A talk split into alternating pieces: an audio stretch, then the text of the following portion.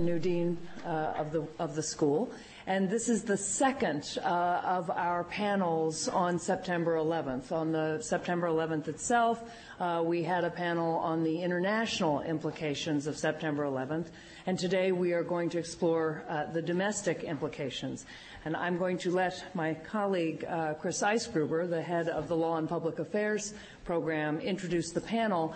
I wanted to say to all of you that this is uh, the second in a series of uh, panel discussions that we'll be holding probably at six-week intervals uh, throughout the year uh, on both foreign and domestic policy uh, issues showcasing Wilson School faculty, but also faculty from other places uh, in the university. Uh, this will culminate uh, in a foreign policy symposium on April 25th and 26th, uh, the Princeton Colloquium on International Affairs. Uh, our subject this year will be uh, a world of right or wrong, question mark. Uh, the turn to the return to morality uh, in international relations. So we will be programming uh, various talks that look at the questions of a return to morality from Baghdad to Monterrey and what that means in terms of thinking of ourselves as world citizens. And as I said, we'll then have a large public colloquium. So watch this space. Chris. Well, let me add my welcome to uh, to uh, the one that Dean Slaughter has already given. As as uh, she has said, uh, this panel uh, is distinguished from the one that we held a couple of weeks ago uh, by the somewhat artificial mechanism of saying that was about the international aspects of the policy legacy of 9/11 and. Uh, this is about the domestic uh, policy aspects. I say somewhat artificial because the, the horrible events of September 11th themselves are uh, describable either in, in domestic policy terms or in foreign policy uh, terms. So you can uh, think of them uh, equally well as uh, either uh, a horrible criminal um, assault upon innocent persons, American targets occurring within the borders of the United States by persons residents with, resident within the United States, or as the beginning of uh, a war, a war being uh, prosecuted by uh, a terrorist organization uh, headquartered outside the United States and sending agents uh, into the United States in order to perpetrate an act of war. In, light of the difficulty of, trying to distinguish domestic from international in any concrete or airtight way, uh, we've not imposed any artificial constraints on our panelists. They're free to take up whatever uh, topics seem most relevant uh, as they look at the uh, policy legacy of uh, September 11th, uh, 2001. we can't put borders on the problems, and therefore we've not attempted to put borders on our panelists' conceptualization of them. That said, the, domestic policy implications of uh, September 11th and the response to it are obviously uh, uh, important, pervasive, and uh, complex. As a result, our, our distinguished panelists have um, a difficult task in subject matter terms alone uh, ahead of them. In an effort to leave time for uh, questions, they've uh, agreed to make their task uh, even more difficult, uh, perhaps ridiculously difficult by academic standards, since we academics are all long winded. they've agreed to, to speak for only 10 minutes apiece. We'll see whether or not uh, we, we, all manage to succeed, but that's our, that's our goal. We'll proceed as follows. I'm going to give uh, the briefest of introductions to each speaker as it's uh, the speaker's turn to uh, make a presentation. They'll then uh, speak for about 10 minutes. Uh, I'll speak last, and, and we'll then open the floor to questions. the first of our speakers will be Professor Paul Krugman. Professor Krugman is professor of economics and international affairs here at Princeton. He's the author of uh, regular contributions to the New York Times and also uh, many books, uh, among them, uh, among them recently, uh, Fuzzy Math, The Essential Guide to the Bush Tax Plan, published in 2001 by Norton. Professor Krugman. Okay, and in some ways, I, am obviously supposed to speak about the economic uh, impacts, economic policy implications. Uh, in some ways, I think I've got the easiest task here because the, the bottom line, I won't be coy about it, is remarkably small. Basically, uh, if you ask how much impact September 11th really had on the domestic economy, how much impact it has on the fundamentals of, of economic policy, um, it's, it's a lot smaller than you think. Um, in fact, if you have to say what the main implication has been, it has in fact changed the way people think a lot more than it's changed the realities. Uh, and in that sense, it's, it has changed what would have been. Uh, I think the economy right now would be about where it, it, it is had September 11th uh, never happened. Uh, but the state of political debate about the economy would be extremely diff- different, and the uh, the policy responses might be very different. So let me just talk briefly about. Uh, about the, both the short-run economic impact uh, of the uh, of the terrorist attack, and then about the longer run uh, effects. Um, you know, after a couple of days, after we people like myself had, had gotten over the shock and started to think about the economics, uh, a parallel immediately popped up in, in my mind and, and those of many other people who, who study these things, uh, which was uh, this is a, a Kobe-sized event uh, Kobe being the Kobe earthquake in Japan in 1995, um, which was, uh, leaving aside the fact that it was an act of God and not an act of man, was uh, a localized disaster that killed a lot of people and did a lot of damage. Um, you know, it was, but not, not something that devastated a, a broad stretch of the country. Uh, and in fact, it's turned out, as, as we, we got the more firmer on the numbers, that, that in fact, uh, September 11th was substantially smaller than Kobe about half as many people killed. Uh, hard to put a figure exactly on the property damage, but but quite a lot less. And of course, Japan has half the population and, and 40% the GDP of the United States. So in, in terms of, of impact uh, of the event itself, this was something that was uh, substantially smaller for us than Kobe was for Japan. And what everybody knew about Kobe was that if you had only a chart of Japanese GDP, um, and we're looking at quarterly numbers over the past 10 years, you would never have guessed that there was uh, an earthquake that devastated one of the country's major cities. It just isn't visible in the numbers. Um, a number of people, uh, even myself to some extent, rebelled against the conclusion that, that we would experience the same thing in the U.S. The feeling was this had to be worse. Uh, surely the psychological impact much, must have been much greater.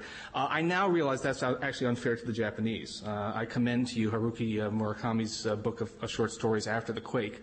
Uh, that there was a lot more psychological fallout from, from Kobe than, than, than I had realized at the time. but um, certainly in this case, we thought that this would be the first of many, that, that it was not a one-time event, and we're still waiting and waiting for some other shoe to drop um, there was some feeling that somehow there had to be a bigger impact. Um, among the arguments that I heard why this was going to be much more noticeable in its economic impact than Kobe was that people were still afraid. They, they wouldn't fly on airplanes. Uh, there would be a lingering impact on consumption spending, um, which turns out to be true that people wouldn't fly on airplanes and the vacation business is down, uh, but it has had no visible impact on total consumer spending. People just spent on other things. Uh, so that, that is the difference between microeconomics and macroeconomics. Uh, overall demand didn't, didn't seem to be affected. Uh, a second argument was that there were going to be a lot of frictions in the economy that uh, with lines at the airports being just the tip of the iceberg, that there would be a lot of uh, security measures taken that would really uh, crimp business. Uh, as it's turned out, uh, lines at the airports are not the tip of the iceberg. They're, they're the main story uh, so far. And, and um, uh, there's an argument that says that we should be suffering more friction, that we've actually done uh, a lot less than we should have done uh, in terms of increased security. But in any case, that hasn't happened. Um, and so, sure enough, if you look at a chart of U.S. GDP over the past two years, you would not, and you, you somehow had, had managed to miss that, that something terrible had happened, you would never know that there was a, a terrorist attack. It's just, it's just not visible uh, in the overall data. Um, which is not to say, of course, that things are fine. Uh, in fact, we have a very troubled economy. Uh, eerie parallels. So did Japan in 1995, and still, uh, and for much the same reasons. Uh, in both cases, we had an economy that had had a, uh, a wild uh, asset bubble uh, a lot of irrational exuberance, and then was suffering the hangover afterwards. Um, and, uh, and we continue to suffer that, and in much, as I say, pretty much exactly the same way that you would have expected had September 11th never happened. So it, it, in terms of the short-run macroeconomics, it's a non-event. Um, and uh, uh which is not in any sense to belittle it, but it's re- really quite remarkable. It's just not, not there. Um, what about the longer term implications? Uh, the most obvious thing is that we have responded. Uh, we've responded with uh, a fair bit of spending on, uh, on Homeland Security uh, and a large increase in military spending, especially planned in, in, the out years. so there's a budgetary impact. and you might be aware that we have plunged into fairly large budget deficits uh, in, in the past year, and you might think that September 11th and its, its associated expenses have a lot to do with that. Um, it turns out that while not insignificant, they are not the, not the story. Basically, it's just not the story. Um, September 11th related spending is a quite small part of the deficit that's emerged in the past year. Uh, basically, uh, that's the result of a collapse of, of tax revenue and behind that lies a little bit of uh, a slumping economy, uh, a little bit of slumping stock market, and mystery factor. Something has gone wrong with tax collection. Um, that's an interesting story, but I don't think it has much to do with September 11th. Um, it's, it's, called technical factors in the official estimates, uh, and it's uh, the technical fact we're we're suffering of. It's, it's like the U.S. balance of payments. Our biggest export is errors and omissions. Uh, uh the, the the biggest the biggest uh, the biggest source of, of our budget problem is technical factors. Um, in the longer term, obviously, it's a bigger number. Uh, we are going to be spending a lot on on the on on the military in particular.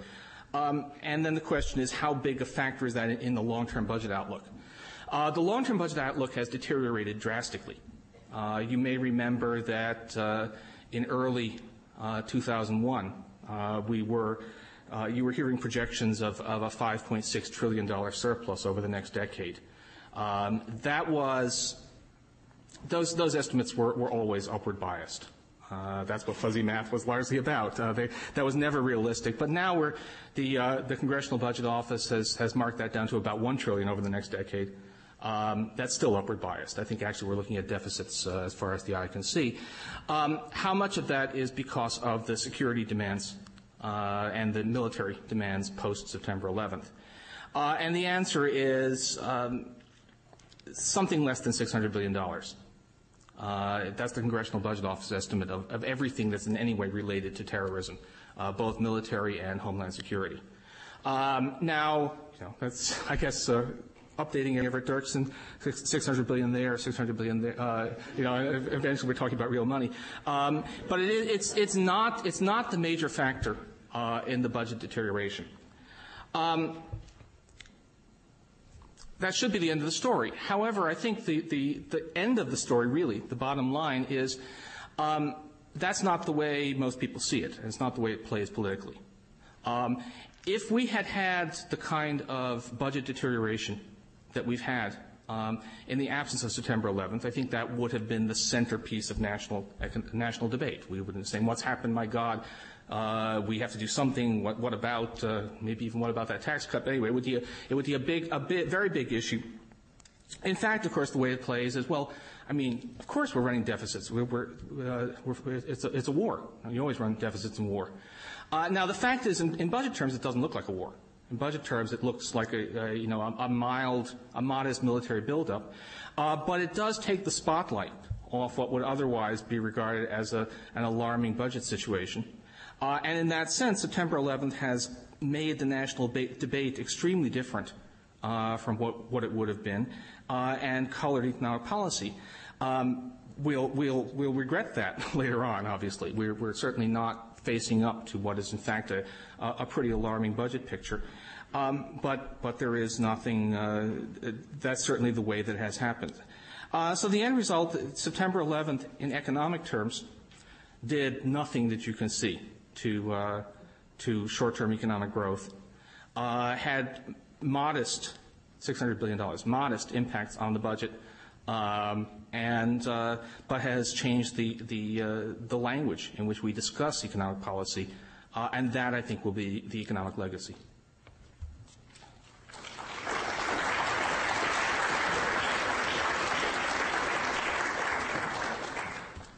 Our second speaker is uh, Professor Nolan McCarty. Professor McCarty is Associate Professor of Politics and Public Affairs here at Princeton. Uh, he is the author of, or co-author of a monograph entitled The Realignment of National Politics and the Income Distribution, as well as numerous scholarly articles on United States politics and democratic institutions. Professor McCarty. So, of course, as a political scientist, I'd like to talk about the politics of uh, September 11th in particular, the, the long-term changes in our political system. Uh, political scientists oftentimes like to think about events in terms of their sort of capacity to realign our political relationships, our political competition, our party systems, or critical periods which lead to dramatic changes in political behavior over the longer time span. Um, in the initial aftermath of 9/11, it was not unreasonable to believe that there would be profound and lasting changes to the American polity. After all, during the 1990s, our political system, which had long been noted for its moderation, seemed at times to be unraveling. We had extended government shutdowns, presidential impeachments, disputed elections. In fact, on, sep- on September 10th of 2001, the balance of power in our national government hinged on razor thin majorities and an extremely polarized Congress uh, with a president for whom many had felt had not been elected. So it was, uh, if anything, was sort of ripe for a change. This this might be this might be it. So on September 12th and afterwards, I think there was some consensus that things would would change. Uh, I hesitate to say get better or get worse, but that things might change. Perhaps the feeling was only that they couldn't get worse, uh, but many people felt, I think, reasonably, that the rancor of the 1990s would give way to perhaps more bipartisanship and at least a clearer sense on how to meet the new challenges uh, that our political system faced. This view certainly seemed borne out in the early returns. Presidential approval skyrocketed. Congressional approval skyrocketed. Uh, trust in government uh, or as it's phrased in the Gallup poll, trust in our leaders to do the right thing, soared. Uh, Congress itself quickly convened on the Capitol steps to sing God Bless America and passed anti terrorism legislation almost as quickly. Unfortunately, uh, none of these trends, assuming these trends are good things, none of these trends really had much staying power. The president's approval has shrunk from the from the 90 percent the 90 percent to the low 60s. It bounced back a little last week after Bush's uh, UN speech. Uh, Congress's fall from esteem has been far more dramatic, falling from the 80s to below 50, where, even lower than where it was on September 11th. Uh, the figures for the overall trust in government have fallen just as much, except for trust in the executive branch, which is a little bit higher than it was before September 11th. The figures are actually lower than they were in 2000, not exactly a high watermark for trust in our political institutions. Um, the bipartisanship in Congress uh, exhibited by the, uh, by the musical performance on the steps was also an early casualty.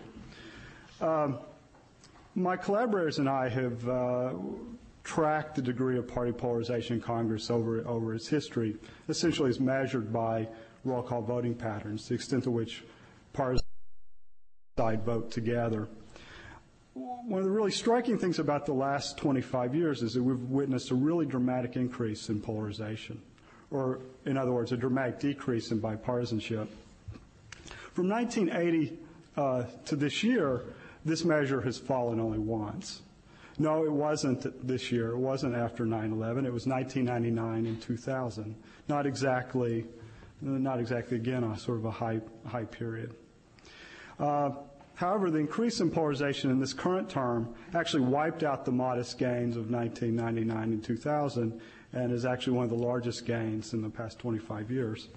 So, so the bipartisanship that was witnessed after September 11th is also seemed to have worn off. So the question I, I want to address is why did the wheels come off uh, this realignment so soon? I think the easy answer is that the polling numbers and the other types of statistics that I've, uh, I've thrown at you were, were, simply an emotional response to the terrorist attacks. And there, there's no question that, that, to some extent, that's true. But I think the question that is begged is why it was only an, why there was only an emotional response and was not a longer term implications for political behavior. So I think there are several reasons for this. One, I think, is probably the most important. The new issues, whether they be public policy issues or other issues for debate, actually reinforce rather than cut across the old polarized conflicts in our party system. For example, the issues raised the size of government. Should we nationalize 40,000 airline safety employees? Should we create a new department for Homeland Defense? The size of government has long divided uh, Democrats and Republicans. Issues of civil rights and civil liberties. What constraints should be placed on state agents in fighting terrorism? Long an issue of, of sort of partisan division. Not to mention the sort of cultural and social issues uh, and the essential nature and goals of U.S. foreign policy were all things that divided political elites before 9-11 and continued to divide uh, political elites afterwards. So, the, in other words, I think the initial consensus which we saw in things like the Patriot Act were, were, simply an artifact of sort of a policy status quo that shifted so far that everyone had supported it. It was not an example of uh, Democrats and Republicans finally getting getting together. The second reason, and perhaps maybe even more important than the first reason, because I think it reinforces the first reason, is that there's uh, a lack of accountability on dealing with these issues. The American system tends to make uh, political power and authority very diffuse and makes it almost impossible for any part of our government to be held accountable in any sort of plausible way. Certainly didn't prevent politicians from trying to find scapegoats. Bill Clinton, the previous president who didn't do anything to prevent it, George Bush, the current president, the CIA, the FBI, Congress, the INS. Okay. So the problems of the lack of accountability are quite, or for example, the problems of the lack of accountability are quite apparent in the debate over the Department of Homeland Security. So far, at least, the FBI and the CIA have sort of escaped any serious effort at reform. Members of Congress uh, were able to fight hard to keep their favorite agencies out of uh, the Department of Homeland Security for fear that the missions of those agencies would change to sort of help with uh, prevent domestic terrorism rather than do the sorts of things that the members of Congress created those agencies for in the first place.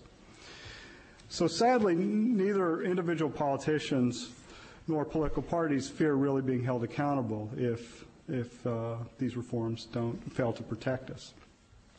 So, in the end, I certainly don't want to argue that the terrorist act attacks have had no effect on domestic politics, at least in the short run. They certainly uh, had effects on the on the position of, of the president uh, early on. But I think that for the most part, the basic patterns of political conflict that created problems in the 1990s will continue to, to be with us. However, I would like to leave on one more, slightly more optimistic note maybe the political gridlock in the system is not such a terribly bad thing. Perhaps the reason that 9/11 didn't create more political clarity is that the public itself has not had time to fully digest its implications and decide which way it wants to go in terms of all the issues of civil rights, civil liberties, uh, the size and scope and role of government in our society. Perhaps when the public does become clearer in its uh, goals, maybe our political leadership will follow.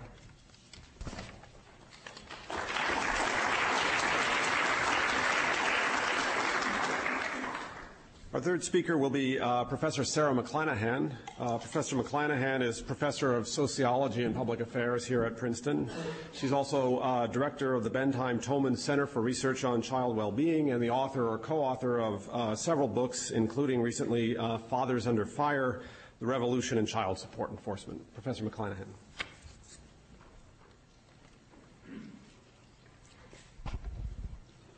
Well, I'm a sociologist, and my uh, main domestic policy interest is families and children, especially low income families and children.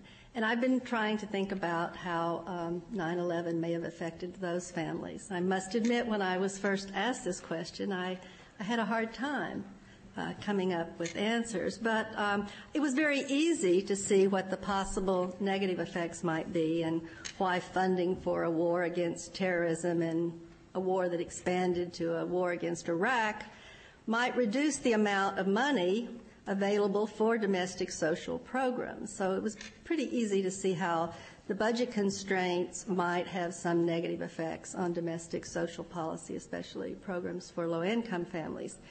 It was a little harder to imagine uh, what the positive effects might be for families and children, but here are a couple of possibilities that I've come up with. Um, most generally, I think an attack of this kind inevitably increases social solidarity which in the long run, uh, might, one might think would increase uh, spending on low income families and children.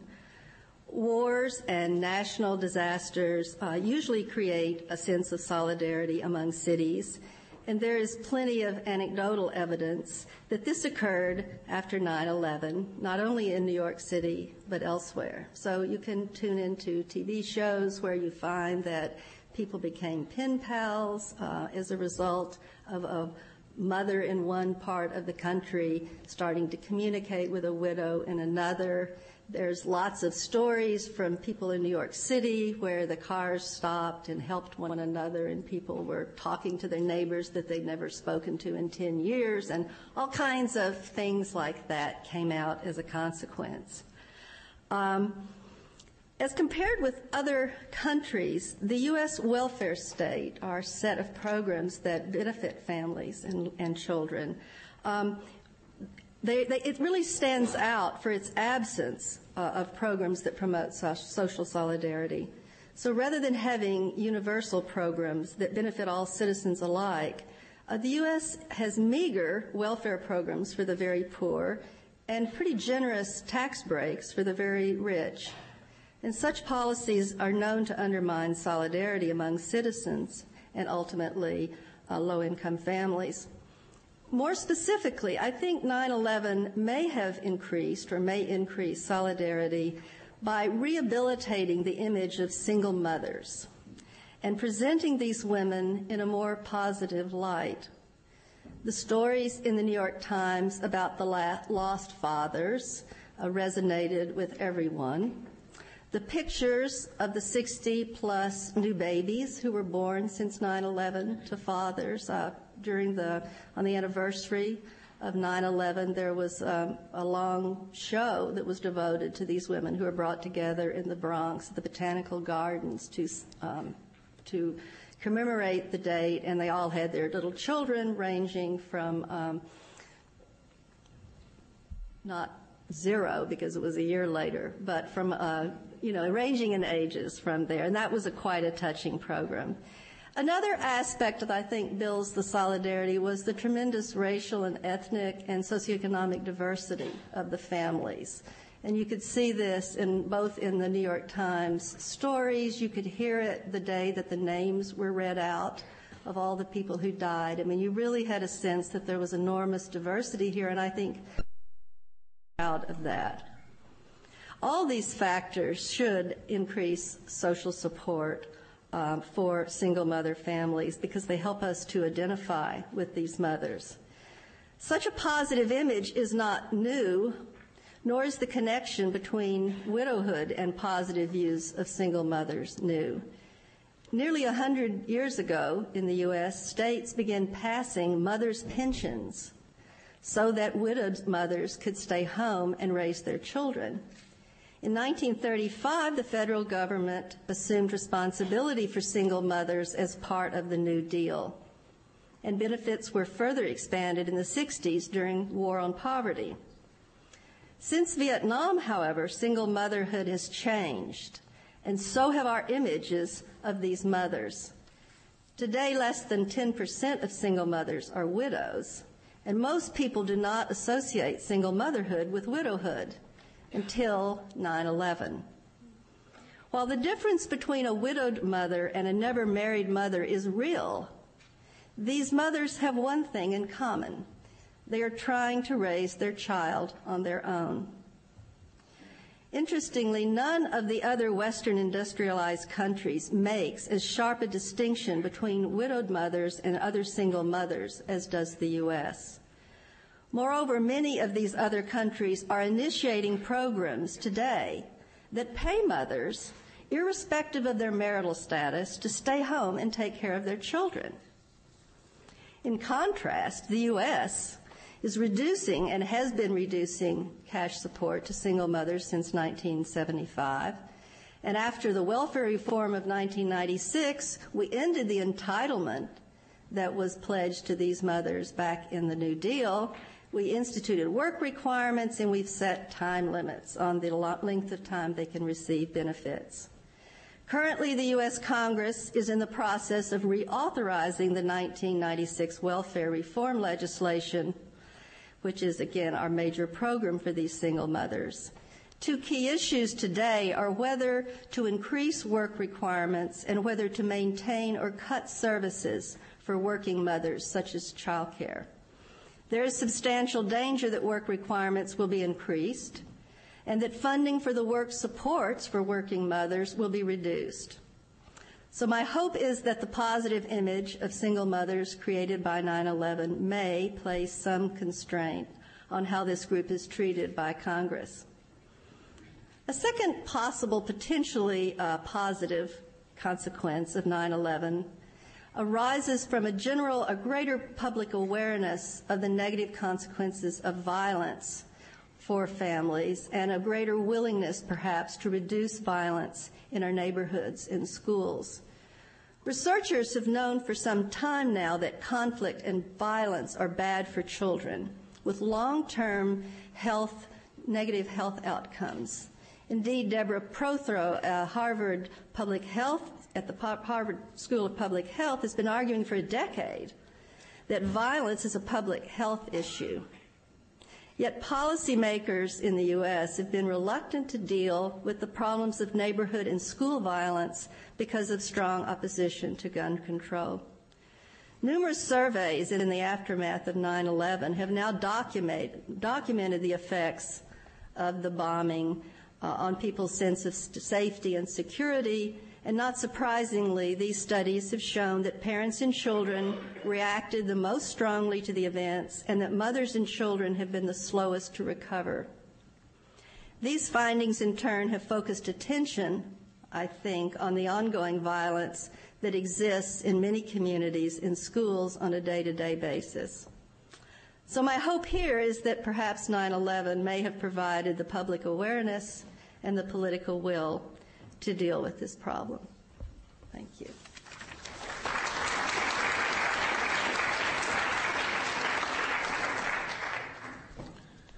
Our fourth speaker uh, this afternoon will be Professor Frank von Hippel. Professor von Hippel is uh, Professor of Public and International Affairs here at the Wilson School at Princeton.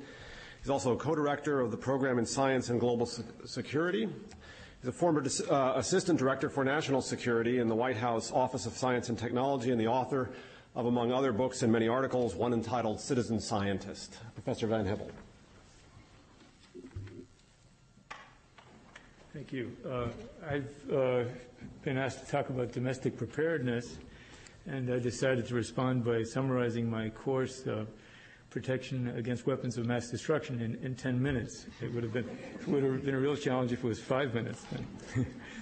Um, first of all, I, I would like to remind you that aside from the anthrax attack, uh, which which didn't kill that many, uh, uh, these are all hypothetical risks that we're talking about. A, a, terrorist group would require motivation, skills, and materials to execute an attack with weapons of mass destruction. And fortunately, uh, although uh, many groups have access to some of these, not very few uh, have, have the motivation skills and materials, all three. Uh, there are, furthermore, uh, lots of hypothetical risks that you've been bombarded with, and if you, if you spend enough time thinking about them, you can go into paralysis. Uh, you can also spend huge amounts of money on these problems while ignoring organizations like um, cigarette companies and, and problems in the third world that are actually killing millions of people a year. So, so we, we should do what is practical to be knowledgeable and prepared, but we should keep these problems in perspective. I, I gave that little sermon because some of my colleagues said I would otherwise frighten you. so I'm going to talk about uh, biological, in, in, quick sequence, about biological, chemical, and radi- radiological and nuclear threats. So first, with regard to biological, uh, as we saw with the anthrax letters, the imperative Imperatives in, the bio- in protection against biological terrorism area are rapid identification and treatment. Uh, for infectious agents, you know, anthrax wasn't infectious, um, but infectious agents such as smallpox, uh, a speedy response would be, an intelligent response would be doubly important because you'd only have about one week before the first group of infected individuals began to in, infect a second and potentially much larger group. Now, the, now technically, things have been uh, proceeding apace. Uh, uh, there's, there's, really very interesting uh, developments of, of, portable devices that can rapidly identify agents, and and uh, and I think uh, pretty soon this this stuff will actually be deployed. The organiz, organ, organizing of hospitals and doctors uh, to be able to move quickly to contain an infectious outbreak, like what we saw in the paper today about the idea of, of uh, states should be uh, ready to inoculate a million people very quickly against smallpox. That has been that organization has been proceeding much more s- slowly. Uh, and for example, and I'll try to pick local examples. Uh, Mercer County, which includes the university and, and, and the capital, uh, Trenton, is, is resistant to forming a, a, country, a, a county health department that would coordinate emergency responses and distribute federal uh, terror, bioterrorism funds across its 13 municipalities. Uh, just a, a, small note if you're concerned about the, the possibility of uh, that we might again be uh, confronted with anthrax con- contaminated letters, uh, a Home Depot type dust mask would help somewhat. Uh, but not that much because our, our uh, susceptibilities to anthrax are, span such a uh, large range. Uh, uh, a dust mask would, um, if, it, if it's fitted properly and you're not and you're breathing through it and not around it, would reduce the aerosols by a factor of, of 20 or so. But a range of susceptibilities range from you know some people will, will be brought down by 10 spores and other people will be resistant up to about a million spores. Uh, chemical. Chemical agents, uh, even nerve gases, are about 1,000 times less dangerous, less potent per unit weight than anthrax, but still very dangerous. If you dispersed a ton of nerve gas, which is an awful lot, uh, in the open, its concentration could be lethal over an area about the size of this university. This local example again. Uh, a, a, useful tool to, I mean, from acquiring chemical weapons is the 1993 Chemical Weapons Convention. I don't think Iraq is a signatory, uh, uh, or if it is, it hasn't been complying. Uh, unfortunately, the U.S. has undercut the, the authority of, of, this Chemical Weapons Convention by restricting its inspections rights in this country because of concerns about uh, the, the privacy of business. We've also been dragging our heels on providing helped to Russia destroy, to destroy its stockpile of tens of thousands of tons of nerve gas. Uh, but in fact, maybe it's not nerve gas that we should be worrying about. It, maybe it's our own chemical plants, which have huge quantities of toxic chemicals. Uh, you, you, may remember, I think it was 1984, there was a accident at the Union Carbide plant in Bhopal that killed at least 3,000 people and injured more than 100,000. Uh, many the EPA has done an inventory of our of our uh, chemical plants, and many have larger stocks of more toxic materials that could threaten people up to at least 15 miles away. Senator Corzine has a bill uh, to get the EPA to assess and attempt to reduce these risks. You know, why do they have need such large inventories? But this effort is strongly uh, opposed by the chemical industry. Now, radiological, you know, I race through the, the topics. Uh, radiological weapons, uh, which are sometimes called dirty uh, nuclear bombs, would involve the dispersal of radioactive materials. These actually would be primarily economic weapons and therefore should have been in Paul Krugman's talk. Uh, pe- people, people could be evacuated before they got very large doses, but then uh, they couldn't live in a contaminated area for years uh, uh, because the, the slowly accumulating dose over, over a period of years.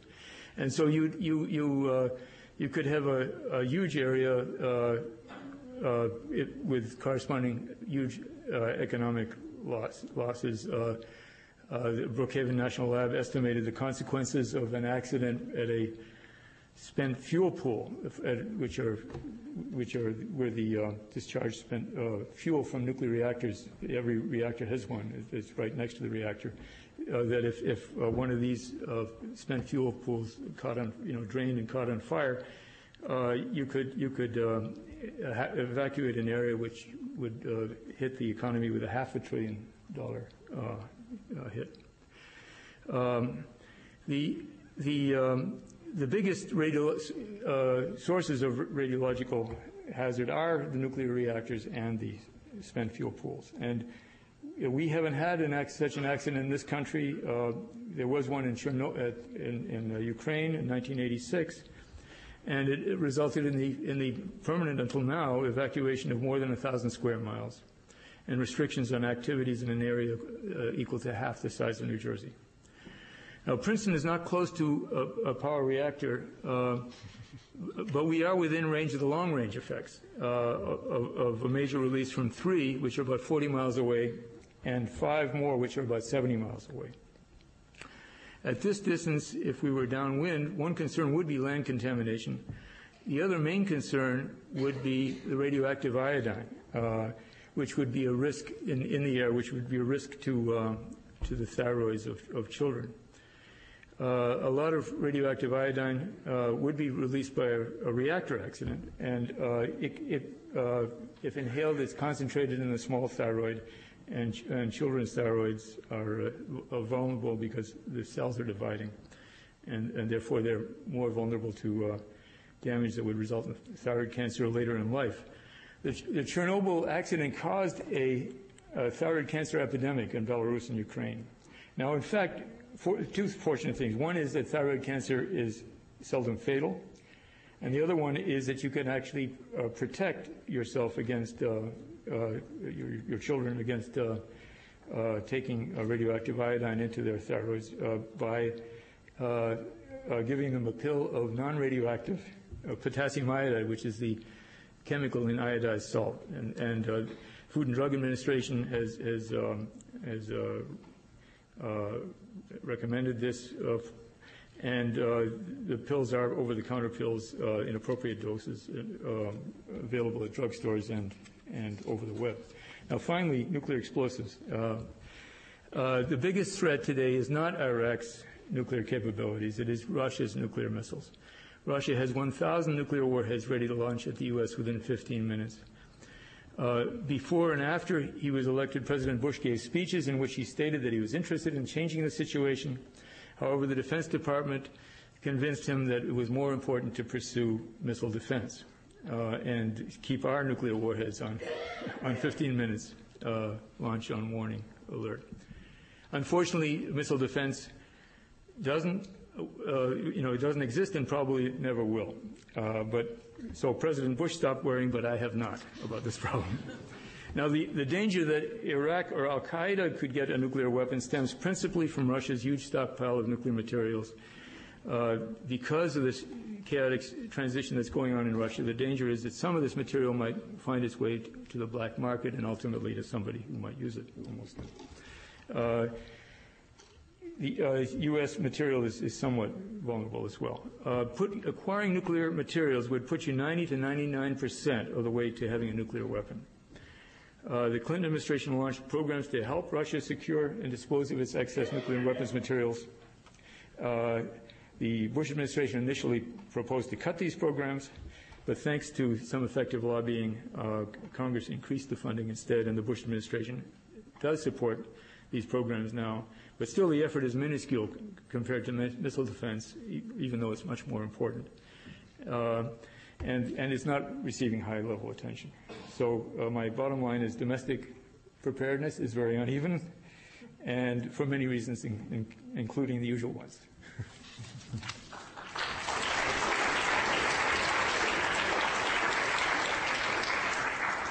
Our fifth speaker is uh, Provost Amy Gutmann. Uh, provost Gutmann, in addition to being the university provost, is the uh, Laurance S. Rockefeller University Professor of uh, Politics uh, and the University Center for Human Values. Uh, her many books include Democracy and Disagreement, co authored with Dennis Thompson. Professor Gutmann.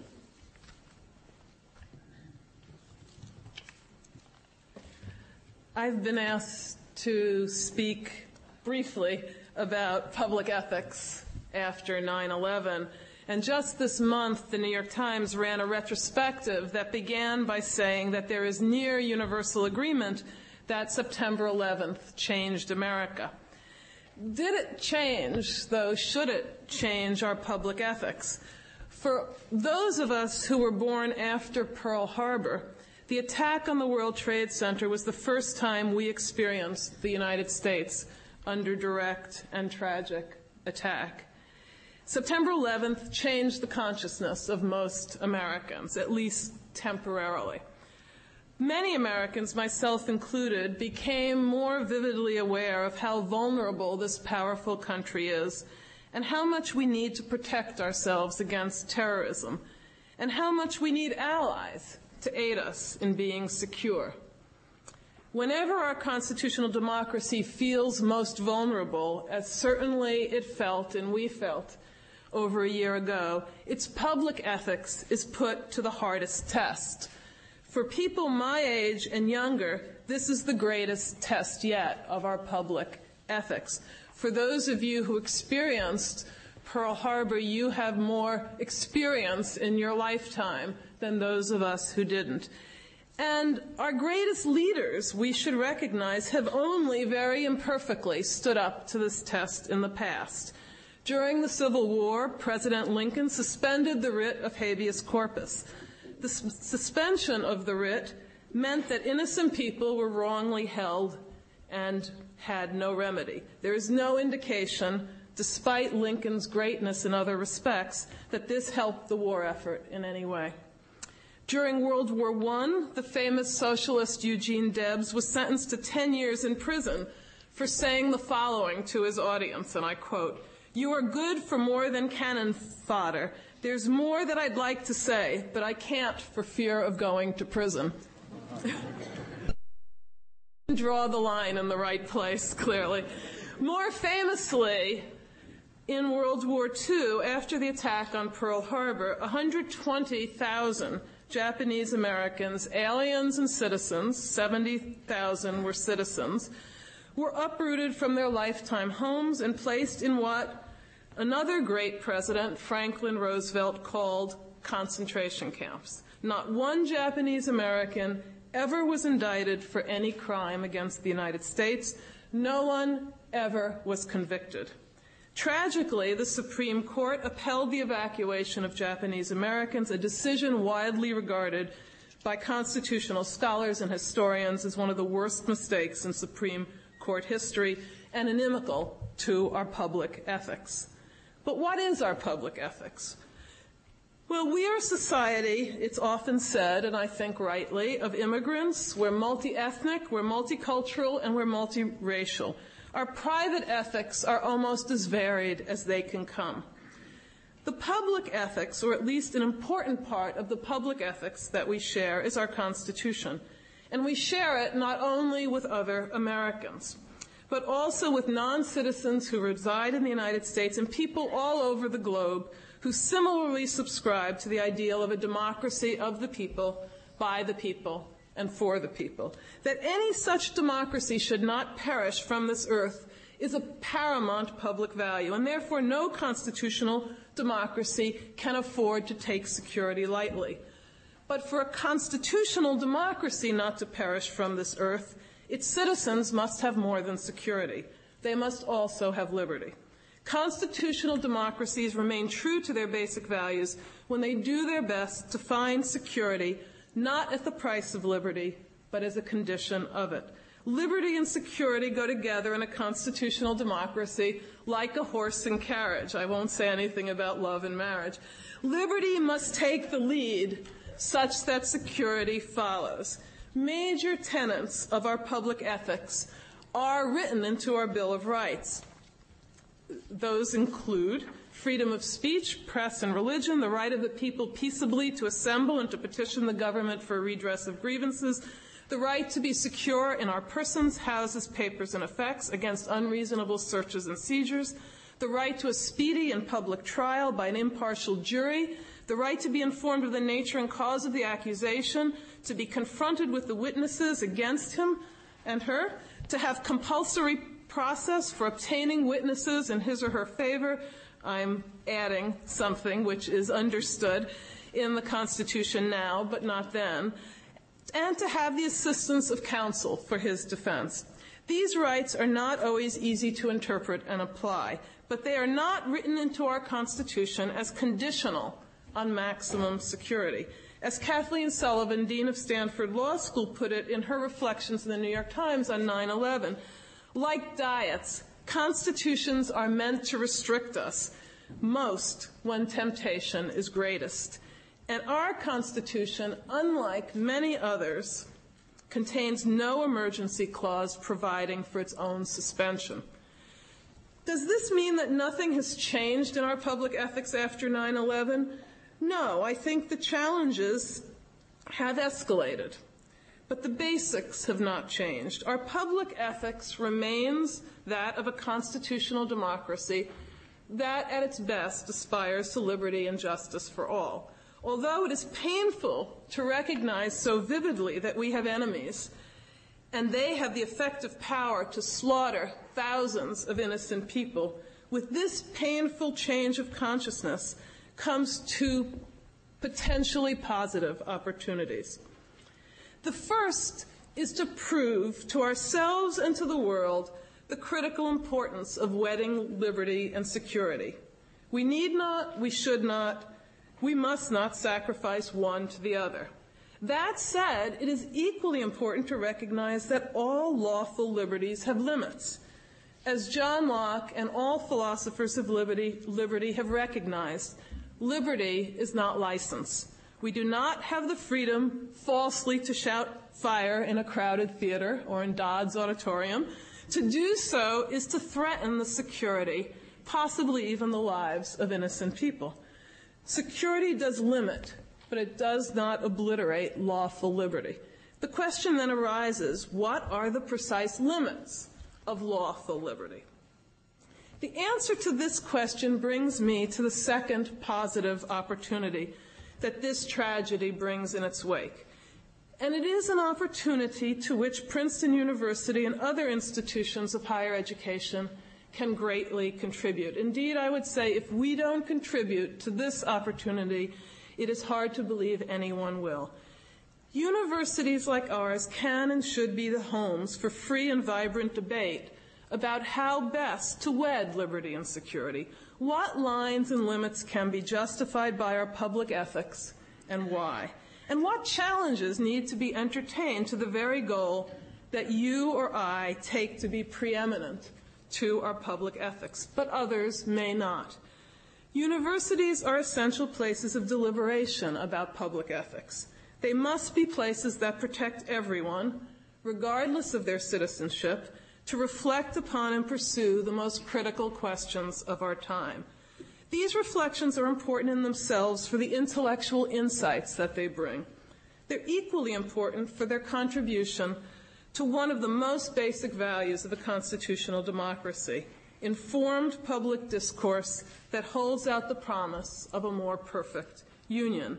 We cannot leave the Constitution to nine justices of the Supreme Court. It is our Constitution, and it is also an inspiration for others. In the wake of 9 11, it is all the more important that we hold true to the pursuit of a more perfect union despite the temptations to violate individual rights in the name of security or to interpret liberty as license and therefore deny any legitimate demands of security. Even, however, if we hold true to this pursuit of a more perfect union, 9 11 will remain a tragedy. Yet a response in keeping with our public ethics will not be in vain. Quite the contrary.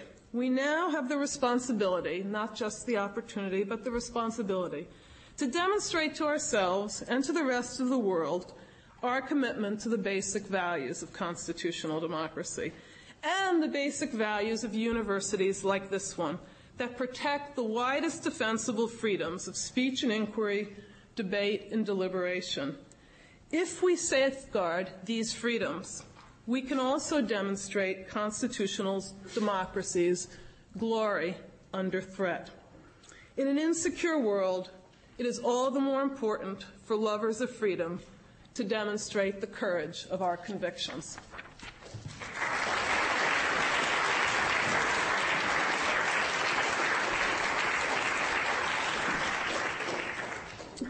Well, I'm going to speak last uh, and uh, continue with some of the themes that uh, Provost Gutmann has begun and get a little bit more into the nuts and bolts of civil liberties issues. I, I, took Professor Krugman and, and, Professor McCarty to say in part that um, uh, neither the, the, fundamentals of our economic system nor the fundamentals of our uh, uh, political system look much changed by uh, the events of uh, September 11th. In the area of civil liberties, the, the evidence of change is uh, greater. Exactly how much change is, is unclear, but, but the landscape does seem um, um, uprooted a bit. All of you, I think, have heard of the anti-terrorism legislation that uh, some of my fellow panelists have already referred to, uh, the USA Patriot Act. I, I, don't know whether you've actually seen a copy of the USA uh, Patriot Act. I, have got a copy of it here. One of the great things about the internet. I, uh, I think this is my favorite thing about the internet. Probably not your favorite thing, but my, my, my, favorite thing about the internet is that you can get virtually any legal document you want off of it. Here's the USA Patriot Act. It's 342 pages. Uh, long, uh, weighs about 10 pounds by my uh, estimate. If you, if you open it up and start um, uh, reading it, you, you get uh, things like uh, this, Section 3127.3 of Title 18 of the United inserting or process after device, each place it appears. So even if you were to sit down and try to read this, you wouldn't know exactly what it's doing. I'm, I'm accordingly not going to try to um, describe to you everything that's happened or, or, even a rough summary of the things that have, have happened in the field of civil liberties, but rather to focus on a basic recurring issue that I think will uh, uh, preoccupy all of the institutions that are concerned with this balance between security and liberty that uh, Provost Gutmann's referred to. Uh, here's the issue. American courts have traditionally drawn a sharp distinction between domestic and international uh, matters. The domestic realm has been conceived of as uh, a place governed by the rule of law. Uh, in this domain, for example, courts have developed a rich set of rights and procedures to protect uh, persons accused of crimes, even if they are accused of very horrible crimes and even if there's a great public sentiment that they are guilty. And the international realm, by uh, contrast, has been perceived as a kind of domain of uh, realpolitik, where the national government must have unfettered discretion or almost unfettered discretion and where it's just too dangerous for courts to venture. It's almost like one of those old maps one sees sometimes where the cartographers would, would put in great detail the parts of the world that had been explored and then off at the edges would be a, a notation, here there be dragons. As far as, as far as the American courts are concerned, there are dragons in the domain of, uh, of international and foreign matters, and so courts have not dared to limit the government's power with regard to such matters as foreign intelligence, war, and immigration. But the idea, the, the idea now current of a war without end, uh, fought against enemies who might be concealed within our midst, makes a hash of that distinction between the domestic and the uh, international. Criminal law, which has been subject to intense judicial supervision, has been blended with intelligence law, uh, the law of war, and immigration policy, uh, um, all of which in the past have been virtually immune from um, judicial investigation or uh, supervision. So let me give you three examples of the way that's uh, uh taken place. Example number one. The Justice Department, uh, acting partly pursuant to the USA Patriot Act, uh, has tried to expand the range of surveillance that can be considered intelligence operations rather than law enforcement operations. The, the, the amount of surveillance that can be done of suspicious persons on the ground that, that we need this for uh, intelligence reasons rather than for a particular uh, uh, prosecution. This surveillance is, is, subject, first of all, to lower procedural standards, and secondly, it's supervised by a different institution. It, it's supervised only by the, the secret FISA court, as lawyers call it, or the, the Foreign Intelligence uh, Surveillance Act uh, court. Uh, for a long time, people had thought that this court was a pushover and that it would do nothing to intervene in cases of civil liberties. It turned out this isn't true. That, that court issued an opinion earlier this year in response uh, to uh, proposals of the uh, Ashcroft Justice Department um, holding those proposals unlawful under the relevant uh, statutes. That's been appealed now to, uh, to the special secret appellate court that supervises this court, a court that has never before met, which is going to uh, review that uh, decision. But this is one blending of what used to be a criminal law track and, and a, an international track, a foreign affairs track in the area of intelligence. Second example, one that all of you probably uh, know. Uh, uh, Jose Padilla is the famous dirty bomb uh, uh, suspect. He's an American citizen, uh, uh, said to be an Al Qaeda agent, arrested in the United States at O'Hare Airport. Uh, and charged with planning to commit what, again, in the past would have been considered a crime, that is the, a terrorist act against the United States. He's since then been held as a prisoner of war. And the government claims that because he's being held as a prisoner of war and not as a criminal defendant, he's not entitled to any process whatsoever. None of the legal protections that would apply in the criminal justice system uh, apply to him. Presumably, presumably, this kind of argument could have been applied as well. It wasn't, but I, I, see no reason why it couldn't have been applied to the five persons just arrested in Buffalo, New York. That is, they are charged with being agents of Al Qaeda, and, and I don't see what distinguishes them from uh, Padilla uh, on this logic. Anybody who is suspected of being an agent could conceivably be uh, taken into custody and held without judicial um, uh, intervention of any kind and without uh, legal procedural protection. So that's example two, an intersection of the prisoner of war track, which used to be thought to be foreign affairs, with the domestic law enforcement track. Uh, example number three, and, and, to my mind, perhaps the most enduring and wide spread of these problems. Uh, th- this involves the use of immigration law in connection with uh, uh, criminal law. Under our Constitution, as uh, uh, Provost Gutmann uh, accurately suggested, if non citizens are charged with a crime, the fact that they're a non citizen doesn't matter. They're entitled to the same procedural protections as citizens. On the other hand, if you're a non-citizen and you're charged with immigration violations, which of course no citizen can be charged with, it's a problem unique to non-citizens, then you're subject to all sorts of summary procedures with a lot less procedural protection. Uh, and in general, courts have said as a constitutional matter, you're entitled to virtually nothing, uh, and uh, Congress and uh, the President have been stripping back procedural and other regulations that used to uh, supply protections. The Justice Department has begun using the immigration law. This was always done to some extent, but is, is, being done very provocatively now, using the immigration law in order to go after people who are effectively suspects in criminal investigations. Example of that, uh, Ali Makhtari is a French teacher who's a Yemeni citizen. He, he lives in the United States. He's married to uh, a soldier in the United States Army. Uh, he accompanied her as she was reporting to base shortly after September 11th in uh, uh, Kentucky.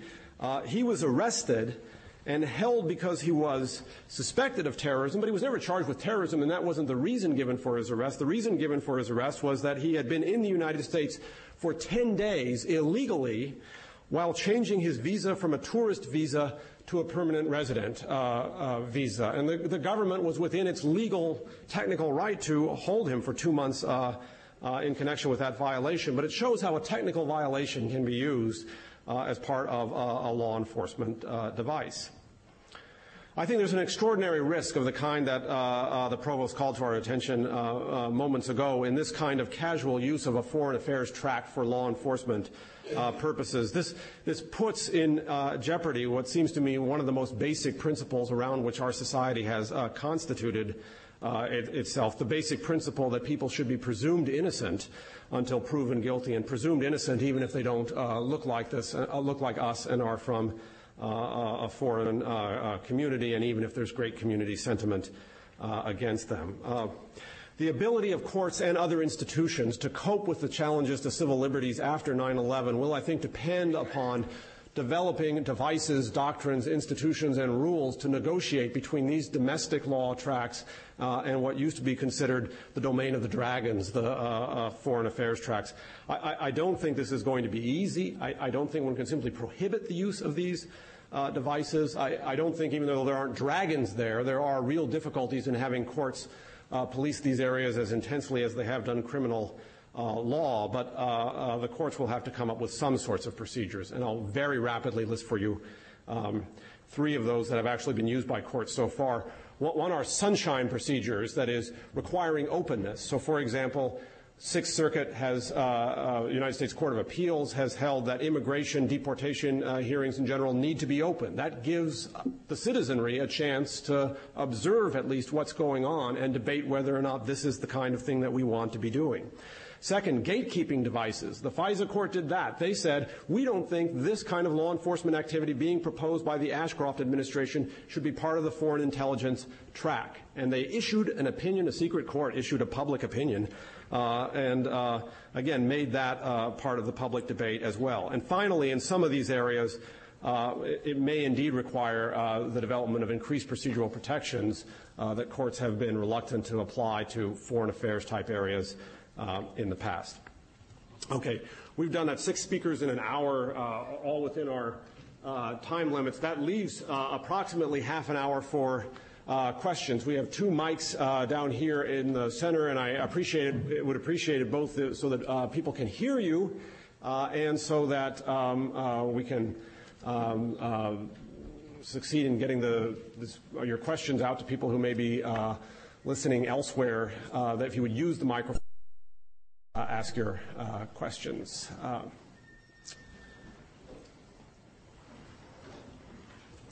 here in the front is for Professor Cooper. Sometime before September 11th, you wrote an article. I think I'm reading a loyal reader of your writings. You wrote an article about interest rate, long-term interest rate. And at that time, you criticized the government including Federal Reserve, about not really aiming at talking about pushing down the long-term interest rate. When that comes, claim, then recovery of economy will come. And now the, the long-term interest is down. And meanwhile, in the intervening period, today you're saying that it's not 9/11 and it's not uh, spending, military spending. Now, what is really really a low long-term interest rate, and yet economy is not really uh, perking up. Um, okay. Let, boy, I don't think this has much to do with 9/11. Um, it's. Uh, let, let, me just say that, that the fundamental problem with the U.S. economy is that we have the short-term problem is that we have an overhang of various legacies from the from the 90s. We have an overhang of excess capacity, too much too much fiber optic in the ground. Um, um, an overhang of, of, corporate debt, and so on. This is all. This all makes it difficult. Uh, business, investment collapsed and uh, and has yet to show any real signs of recovery. Um, what we know is that long-term interest rates are what determine, to, the extent that interest rates matter at all, it's long-term rates uh, that drive it. Um, the rates have fallen, but they haven't fallen nearly as much as the short-term rate. They haven't fallen as much as um, we, have had substantial decline in the inflation rate, which probably means that the real long-term interest rate this is going to go on too long, right? Uh, but it hasn't fallen nearly as much as uh, hasn't really fallen very much at all. Um, what I would say is, that, that the the unfolding, I think the, the answer for this one is the unfolding of our continuing economic difficulties has been, you know, no one, no one can call, could call the numbers right, but it's been very much in line with people who, who emphasize that overhang from, from the 90s set. And uh, uh, it just has continued. If you ask what, why, are, why is the economy um, sputtering now? Why was the Dow down 190 points today? Um, probably didn't know that, but uh, um, the um, the answer is is is it's it, is that uh, business investment remains slack. Consumers are looking a little nervous, and it's uh, it's very hard to see anything that's related to 9/11 and all of that. It's all people aren't worried about terrorist attacks now; they're worried about their jobs, and with, with considerable reason. A question from Michael Kochin of the University Center for Human Values. I would like to ask uh, Professor Eisgruber and Provost Gutmann if they think that the power to suspend habeas corpus is a mistake, that it shouldn't be in the Constitution, is it a blot that we need to remove? Are there no foreseeable circumstances in which that would be required? And perhaps some of the problems that uh, uh, Professor Eisgruber alluded to uh, in the uh, use or manipulation of immigration regulations would have been more forthrightly accomplished had Congress and the President, as part of the Patriot Act, suspended the writ of habeas corpus for certain classes of persons.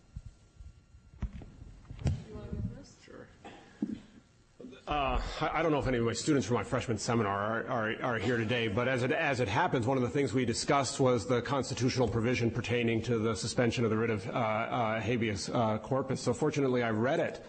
Uh, recently, uh, and, and, although I'm not usually a, a textualist, I, I, want to give a partly textualist answer to this, and, and, then um, say something about why I think that's the um, the right the, the, right response or, or, the right kind of rule to have. That is, the, the constitutional provision pertaining to the um, writ of habeas corpus says that it uh, may be suspended uh, in uh, cases of invasion or rebellion when the uh, public safety uh, requires. Uh, now, that's a pretty limited authorization for suspension. It refers specifically to invasion or rebellion. I don't think we have either of those things. I suppose, and again, I'm, I'm generally willing to allow um, a, a, purposive and imaginative construction of the uh, Constitution to fit political goals, somebody might say, well, look, uh, um, we have a kind of invasion. We, we have uh, sleeper agents um, uh, among us. But, uh, but let me remind you of the kind of invasion we have uh, right now. Our, our administration has uh, said to us it's important for us to uh, go about our lives as though terrorism uh, wasn't happening. It's important to go shopping, they said shortly after 9 11. It's important to take vacations. Our, our travel industry isn't broken. Our shopping malls aren't broken. Only our courts are. Uh, uh, broken. I, am suspicious of that, and I, and I, think that there may be good reasons as a matter of uh, of uh, uh, constitutional principle to make adjustments in the, in the face of circumstances to the particular guarantees that are vindicated through the writ of habeas corpus. But I think there's a reason why that provision is in there with such uh, specificity. Uh, this idea that the government has to be willing to offer reasons for what it's doing is very fundamental to our uh, democracy and fundamental with regard to this particular liberty and has been so since before our nation existed. I would, um, I use the example of the suspension of the writ of habeas corpus not to suggest that it's never justified. Indeed, our Constitution suggests that it is, can be justified, but rather um, to suggest that in the wake of 9 11, I suspect that precious few American citizens know what Chris Eisgruber knows about what the Constitution says about the suspension of the writ of habeas corpus. And even more so, we haven't had a robust political or intellectual discussion about the conditions under which it is legitimate to suspend it and why. And so the main point that I want to make is that if we just focus 9 11 on what happened and how unusual this was for people, you know, post Pearl Harbor, we actually lose an important intellectual and ethical opportunity to think through questions, very important questions about our public ethics that are not resolved historically but can be informed by history. It is important to see how and when the writ of habeas corpus, the suspension of it, actually served some reasonable purpose and when it didn't. And I think it's important to have a public debate over that. And when, it, when it's impossible to have a public debate because somebody is, who debates it is thought to be unpatriotic, then it's all the more important for universities to protect that space in which people can freely discuss it. I frankly don't know exactly where the line should be drawn. Um, now, I, that probably puts me maybe in a minority that a lot of people are sure that it should. But you know, I've thought a lot about it, and I think it's a very difficult question. And when I discuss issues like that with my students, they're definitely engaged by it. So I just think we need a more robust space for discussing questions like the one you asked me. And I just want to make sure that you understand that in using these examples, I wasn't suggesting that there are clear answers to a lot of these questions. Question here. I'd like to address my question to Professor Gutmann, too. Uh, I think I heard you say that we shouldn't depend, uh, depend uh, on the nine members of the Supreme Court to safeguard our constitutional liberties. It seems to me that everything focuses down, and we are defend, uh, dependent on those nine people on the Supreme Court. Uh, the other questions that were raised here about the secret court, that's going to be appealed up to the other secret court, probably arriving at the Supreme Court, and uh, a dozen other things that came up. Uh, I wish you could elaborate on that.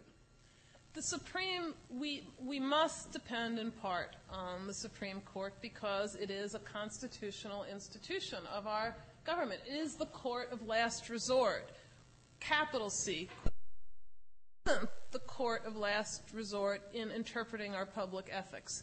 We have every right, indeed every responsibility, to, let me put it in the, the hardest way to my position, to second guess the Supreme Court. Did they make the right decision and why? One of the glories of Supreme Court decisions is they give the justices give reasons, and as you know, often the justices disagree, often five to four. It's interesting in times of war, there's been much less willingness for the justices to disagree, but the decision of Japanese internment, there were two dissenting justices. And overwhelmingly, the opinion today is the dissenters got it right. Um, so we have to. We have no alternative but to depend on the Supreme Court and not to depend on them exclusively. Because we are also citizens partly constituted, those of us who are partly constituted by our Constitution. And those people who are not citizens of the United States and know about our Constitution also have to judge it. So that's what I meant by we can't depend exclusively on the nine justices of the Supreme Court. Other questions?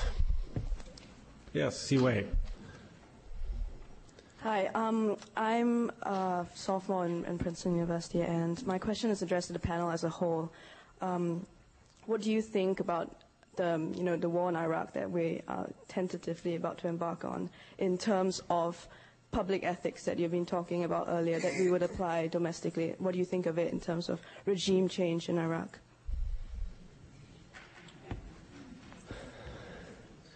One of you? Yes, uh, Professor Von Hippel. Actually, uh, I, will respond because actually I was going to give another talk originally. it was going to be about Iraq. and, uh, uh, and, and basically uh, the way the way I, I mean, and it's not the whole, it, it's uh, nowhere near an answer to the whole question that you're asking. But I just thought it would be useful to, since the focus is on nuclear, the, Iraq's nuclear um, threat, uh, to say a couple of things about that. Mean, and, and, the way I organize my, you know, this is, is to say, first of all, does Iraq have nuclear weapons? Secondly, would they use them if they did, or give them to a terrorist group? And third, uh, if they wouldn't use them, why do they want them so bad?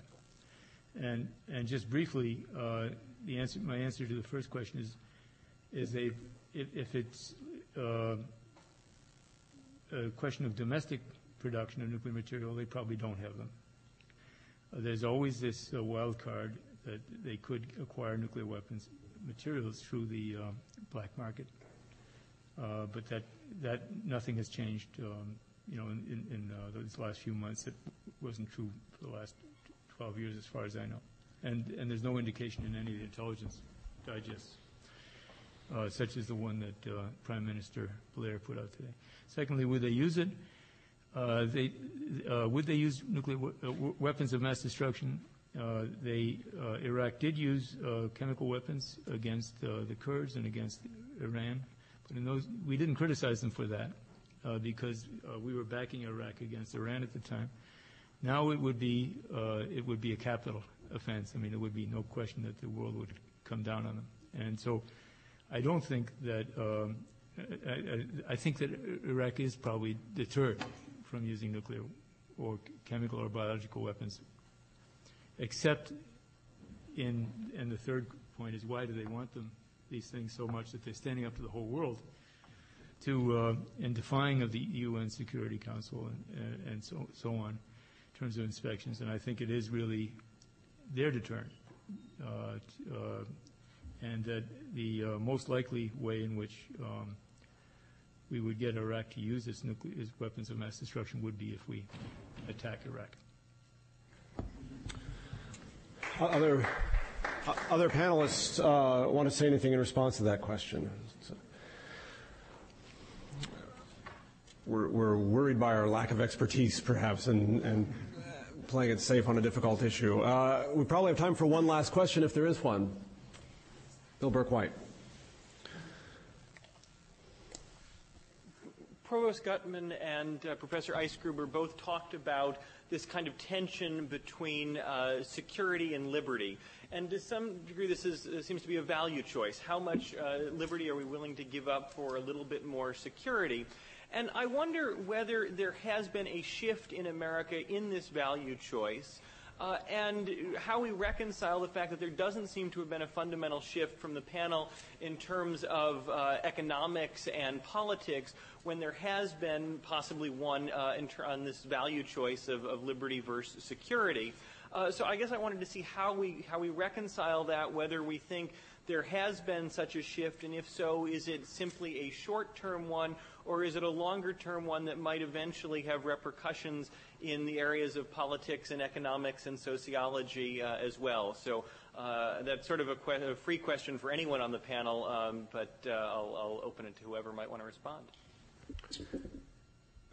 Nolan McCarty. Well, I, as you can see, I w- really went grubbing for data to look for things that seem to have changed. Now, it's, it's true that I mostly looked at sort of electoral indicators and, and, public opinion indicators in terms of general views of the government and general views about the political parties.